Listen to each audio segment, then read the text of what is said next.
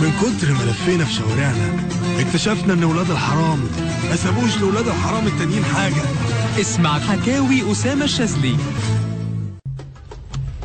إيمان قدري شابة مصرية مختلفة علاقة أي بني آدم بيها بتتوقف على قدرته على السمع وطولة باله وصبره لأنها بمجرد ما هتشوفك أو هتكلمك في التليفون أنت يا دوب هتقول ألو وخد عندك. انت فاهم من زمان. كنت في سيرتك امبارح مع مروة. ومروة خطيبة ماجد عارف ماجد اللي كان بيلعب بينج بونج في نادي الزمالك اللي كان عيان؟ بس خلاص تعالج عند الدكتور حازم. أصل الدكتور حازم شاطر قوي على فكرة عيادته في وسط البلد. بمناسبة وسط البلد تخيل أول امبارح وأنا ماشي هناك في حرامي سرق شنطتي. تخيل الناس بقت عاملة إزاي؟ بس الحمد لله عادل الظابط خطيب شريهان جابها لي عارف شريهان مين؟ أخت مروة اللي كنت بجيب في سيرتك معاها امبارح.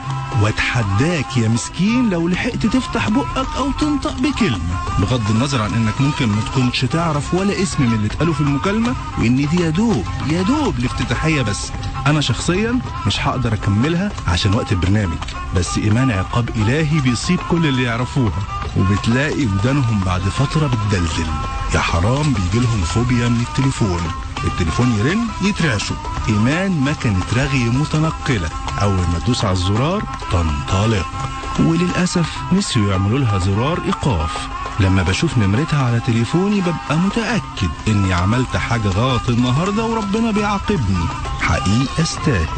عارف إنكم مستغربين وبتسألوا لي طب بترد ليه يا فالح؟ أصلا أنا نسيت أقول لكم إيمان دي مديرتي في الشغل ما ينفعش ما أردش يعني. هو أنا أصلا ما قلتلكوش أنا شغال إيه؟ آه أنا شغال مدرس إشارة في مدرسة للصم والبكم بكرة حكاية جديدة من ولاد الحرام. ما سابوش لولاد الحرام التانيين حاجة. مع أسامة الشاذلي.